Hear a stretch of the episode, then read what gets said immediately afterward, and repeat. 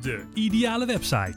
De podcast waarin je inspiratie krijgt en leert hoe ook jij met behulp van online marketing een website kunt maken die voor je werkt.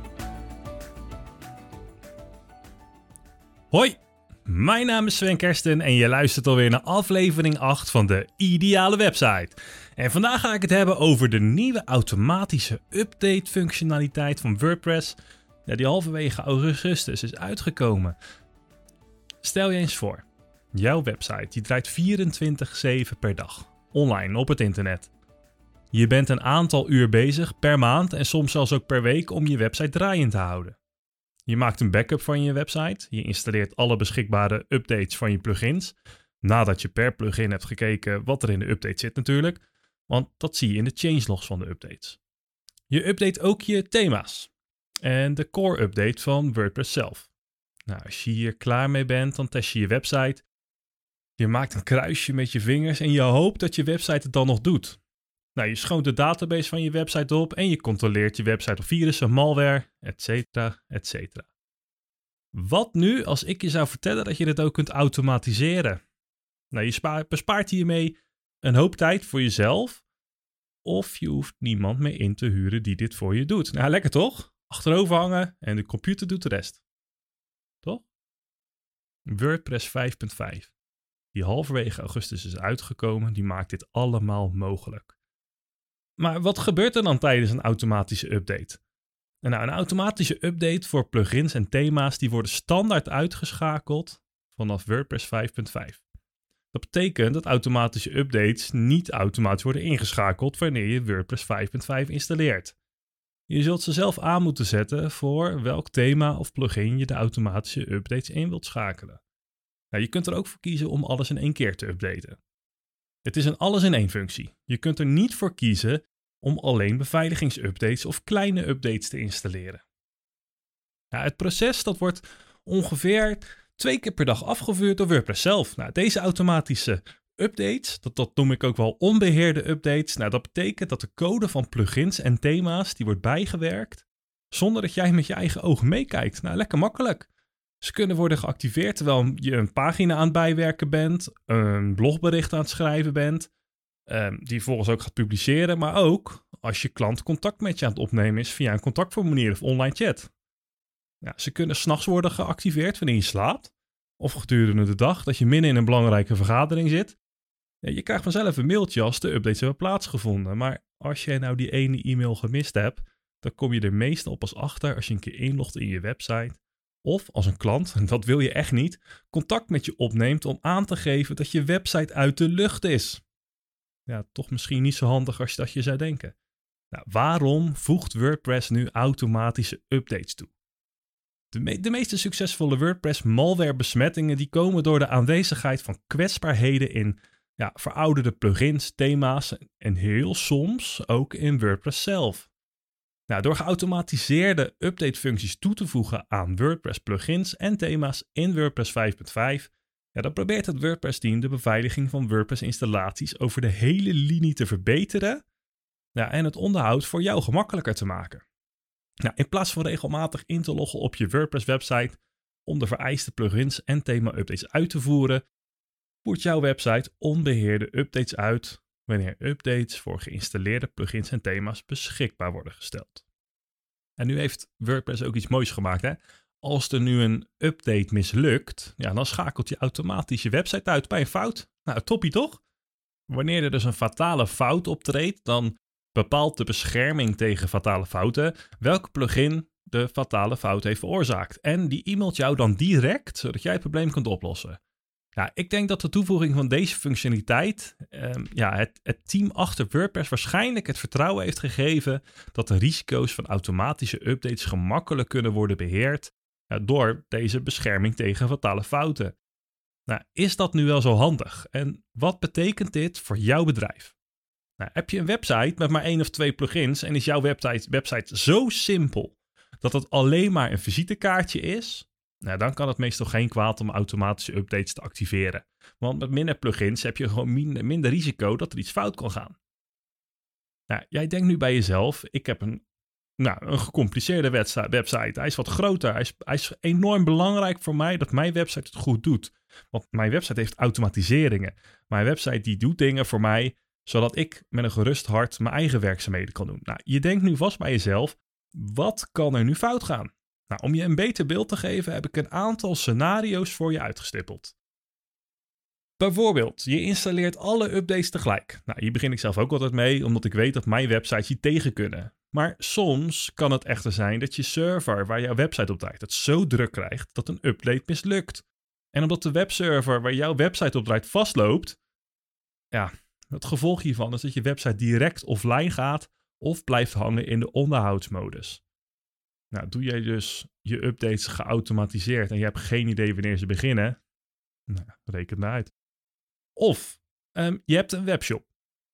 Terwijl jij op vakantie bent, wordt er automatisch een update van een plugin geïnstalleerd die ervoor zorgt dat je betalingsproces het niet meer doet. Ja, de verkopen die zijn altijd al wat minder in augustus, dus op afstand, op vakantie, dan zie jij dit probleem nog niet. Totdat je dagen later een mailtje krijgt van een klant die iets niet kan bestellen. Je hebt dagen aan omzet misgelopen. Of je weet niet wat er is veranderd. Als er iets ineens niet meer werkt, ja, dan stel je altijd de hamvraag: oké, wat is er veranderd? Want iets gaat niet zomaar ineens stuk. Er is altijd iets veranderd. Een, een, ja, bijvoorbeeld je computer ook. Als er iets kapot is, er is altijd iets dat je geïnstalleerd hebt of iets gedaan hebt waardoor het niet meer werkt. En soms denk je, ja, maar ik heb helemaal niks gedaan. Ja, dan is misschien toch een van die automatische Windows of Apple updates die gedraaid zijn, die toch ervoor gezorgd hebben dat er iets is veranderd en dus iets niet meer werkt. Nou, op deze manier weet je altijd waar het probleem er is gekomen en kun je gericht op zoek naar een oplossing, als je het dus handmatig doet. Nou, door de automatische updates te gebruiken heb je hier gewoon helemaal geen overzicht op. En als laatste, kijk, sommige mega-updates die brengen compatibiliteitsproblemen met zich mee. Een mondje vol.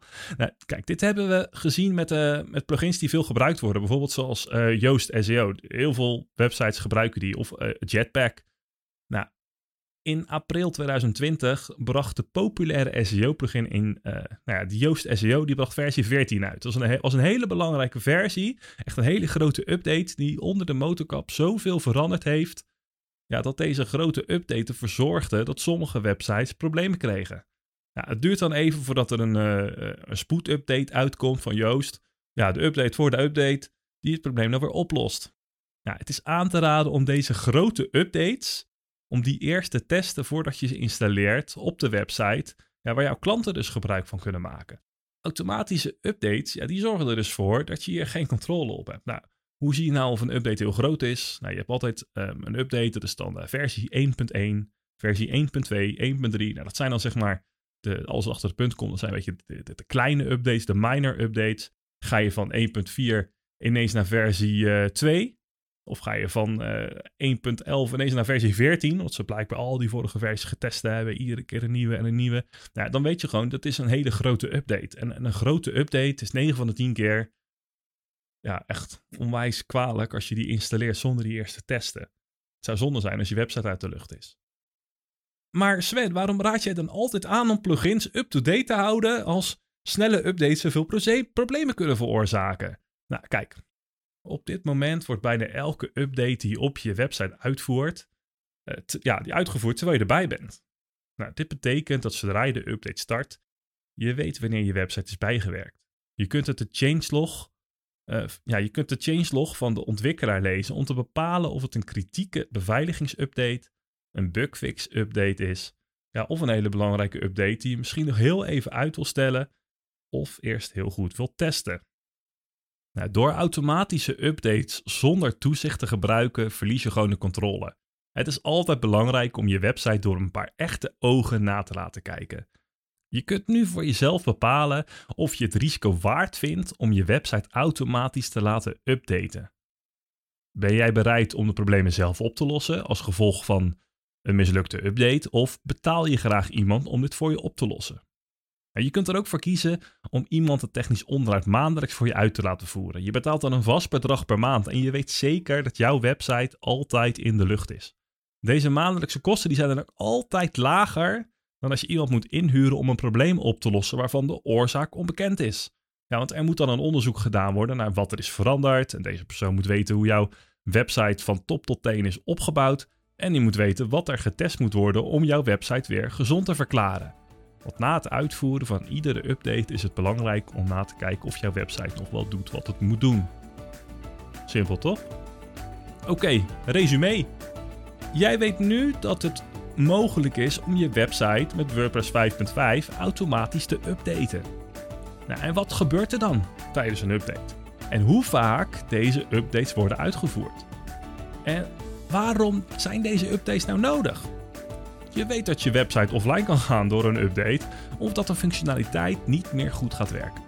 Nou, of dit nu wel zo handig is als je een website hebt die geld voor je verdient. Dat je updates beter zelf of kunt laten testen voordat je bedrijf niet meer online zichtbaar is. Je kunt nu voor jezelf bepalen of je het risico van automatische updates wilt nemen of dat je het laat uitvoeren door iemand die dit dagelijks doet.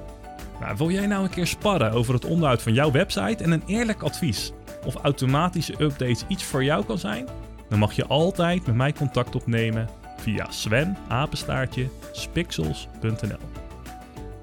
Dit was hem weer, aflevering 8 van de ideale website. Kort en krachtig, maar het is wel heel belangrijk dat jij deze informatie, dat jij die hebt en dat je weet dat het bestaat en dat je er iets mee kan doen. Maar voornamelijk ook dat als je er iets mee doet, dat je weet wat de gevolgen daarvan zijn. Nou, ik hoop dat je iets hebt gehad aan deze waardevolle informatie en je hoort mij weer in de volgende aflevering van De Ideale Website. Onwijs leuk dat je hebt geluisterd naar deze podcast. Ik zou het ook onwijs leuk vinden als je deze podcast zou willen delen op je eigen social media, zodat ook anderen wat hebben aan de kennis die ik net met je heb gedeeld. Daarnaast zou ik het ook enorm waarderen als je de tijd en moeite zou willen nemen om een review achter te laten onder deze podcast. Biedt jouw app deze mogelijkheid niet? Klik dan op de recensielink onder in de omschrijving van deze podcast en schrijf iets leuks. Voor nu bedankt voor je tijd en je hoort mij weer in de volgende podcast, de ideale website.